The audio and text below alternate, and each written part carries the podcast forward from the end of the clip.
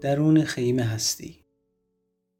فضای بیرون پهناور و سرد است.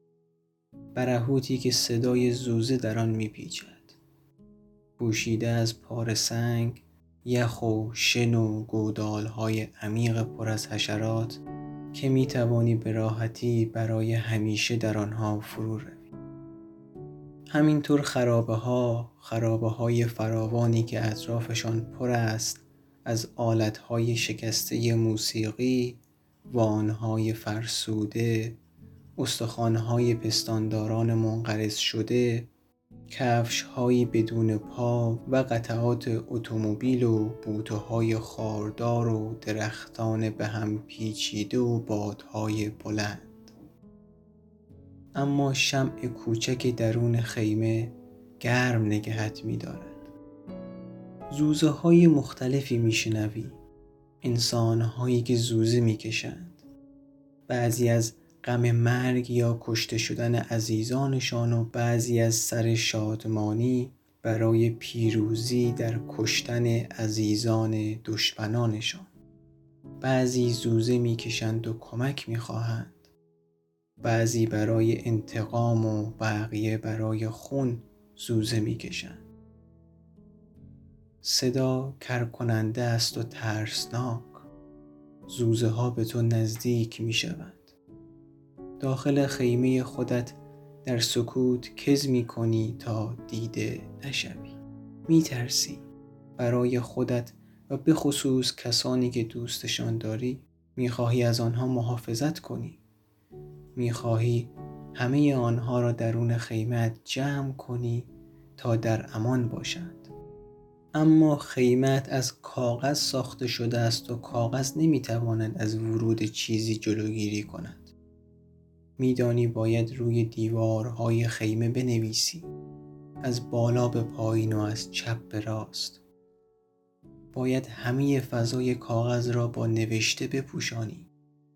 بخشی از نوشته ها باید در مورد صدای زوزه ها باشد که صبح و شب در میان خرابه های بیرون تپه های شنی قطعه های یخی استخوان و غیره ادامه دارد. باید حقیقت زوزه ها را بنویسی اما مشکل است. چرا که از پشت دیوارهای کاغذی خیمه نمی‌توانی آنچه میگذرد را درست ببینی. پس نمی‌توانی حقیقت را دقیق بیان کنی. نمی‌خواهی از خیمه بیرون بروی و خودت از نزدیک نظارگر باشی. بخشی از نوشته ها باید در مورد عزیزانت باشد و نیاز تو به محافظت از آنها. این هم مشکل است. چرا که همه آنها نمی توانند آنطور که تو صدای زوزه ها را میشنوی آنها را بشنوند. بعضی از عزیزانت فکر می کنند صداها شبیه صدای تفریح کردن است یا موسیقی بلند یا صدای جشنی کنار دریا. نمی‌خواهند درون خیمه تنگ تو با آن شمع کوچک و ترسهایت و وسواس بیمارگونت به نوشتن که برایشان بیمعنی است. باقی بمانند و دائم سعی می کنند از زیر دیوارهای خیمه به بیرون فرار کنند. اینها تو را از نوشتن باز نمی دارد می نویسی انگار که زندگیت به نوشتن بستگی دارد. هم زندگی تو هم زندگی آنها. همه را ثبت می کنی طبیعتشان ظاهرشان عاداتشان گذشتهشان. اسامی را عوض می کنی نمی خواهی مدرکی باقی بگذاری و توجه بیدلیلی را به عزیزانت جلب کنی. عزیزانی که کم کم متوجه می شوی فقط افراد نیستند بلکه شهرها هستند. مناظر طبیعی، روستاها، دریاچه ها، لباس هایی که می پوشیدی، کافه های محل و سگ هایی که دیگر وجود ندارند. نمی‌خواهی توجه کسانی که زوزه می‌کشند را جلب کنی اما آنها در هر صورت به سمت تو جذب شدند. انگار بوی تو را فهمیدند. دیواره های کاغذی خیمه آنقدر نازکند که می توانند نور شمع و خطوط بدنت را از بیرون ببینند و کنج کاوند بدانند آیا تو شکار مناسبی هستی یا نه. آیا می توانند تو را بکشند و بعد زوزه کشان جشن بگیرند یا برعکس اول زوزه بکشند و بعد تو را بکشند و بخورند.